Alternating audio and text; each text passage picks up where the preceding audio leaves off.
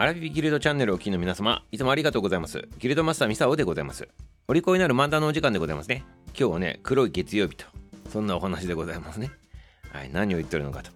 ブラックマンデーでございます。ブラックマンデー。ブラックマンデーと聞くとね、直訳すると今言ったように黒い月曜日なんでございますけど、何が黒かったのかと。はい。ということでございまして、これ社会でも出てきたのかなあの、学生時代にちょっと思い出していただきたいんでございますけど、いや、学生時代に習っとらんでございますよね、これ。習っとりません。はい、よく考えたら習っとらんでございます。なぜかと言ったら、このブラックマンデーが起こったのが1987年、昭和62年のことでございますから、またミサオががっつり中学生でございますから、これ教科書に載っとらんでございますね。はい、載っとるわけがないのでございます。でも今となったらね、振り返ると、ブラックマンデーっていうのは多分、社会の教科書に載っとるんじゃないかなと思っておりまして、これ世界恐慌の一つでございますね。めちゃめちゃ有名な世界恐慌っていうのが、1929年のやつでございまして、昭和4年に起こったやつでございますね。まあ、世界的にね大暴落したということでニューヨークのウォール街であのこう大暴落したんでございます株が。そしてね世界恐慌が始まったと。これがねすごく有名なんでございますね。これが暗黒の木曜日と言われてるね世界恐慌でございまして、まあ、これに匹敵するというかそれ以上のねあの暴落率だったっていうのがこれブラックマンデーなんでございます。1987年昭和62年はい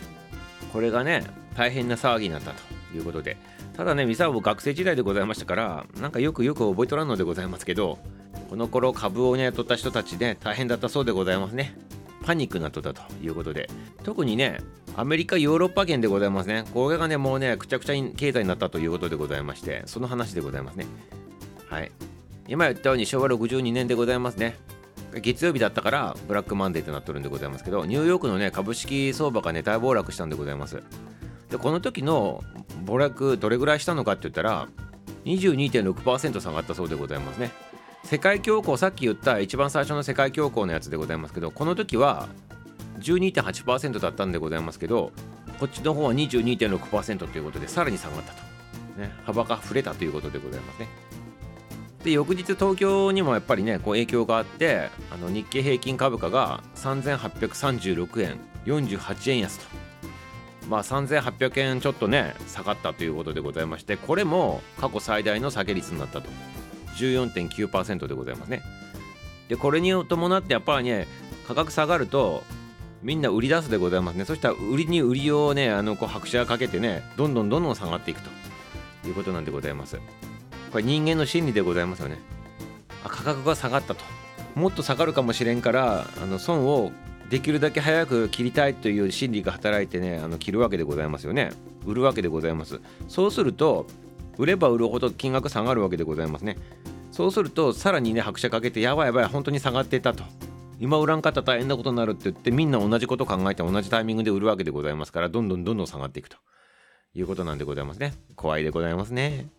株とかね FX ねあのやっとる方やってみた方おったとするとねなんかこの感じわかると思うんでございますけどね。これによってねイギリスは経済的に解体されたりとかね。あとアメリカの方もねあのしばらく大変なね経済的なねアコードなんていうの赤字に苦しんどったと、まあ、そういったことになるわけでございます。ただでございます。ただねなんとでございますね。世界的にはねくちゃくちゃなったんでございますけど日本はねこっから約半年後からねバブル始まるわけでございますよ。ということでこのブラックマンデーはねあのヨーロッパ諸国アメリカと反してというか日本はこれがきっかけになってねバブル始まるわけでございますね。でこっからがまあ、もちろんねあの3800円ぐらい下がったんでございますけど半年の間にねそれまた復活してねそれ以上にどんどんどんどん上がっててねバブルがね始まったとこれは日本の流れでございますねだからある国がめちゃめちゃ株価暴落して世界的にねあのこう一時的に暴落したとしてもまあ、日本のレートルトでバブルに突入していくみたいなねきっかけになる可能性もあるしね。なんかよくわからんでございますね経済はね。ここが難しいとこなんでございましょうねきっとね。はいそして約2年ぐらい続くバブルね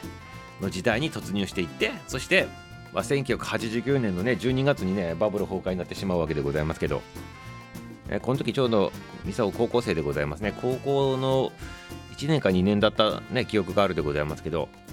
まあ、そういった時代に流れていくということでございました。はいまあ、経済の話はめちゃめちゃ難しいからねあのあんまり深入りするとね大変なことになってしまうでございますからこれぐらいにしておきたいなと思っておりますね。まあ、この話からねするとね闇と光っていうのはね対になっとるということでございます。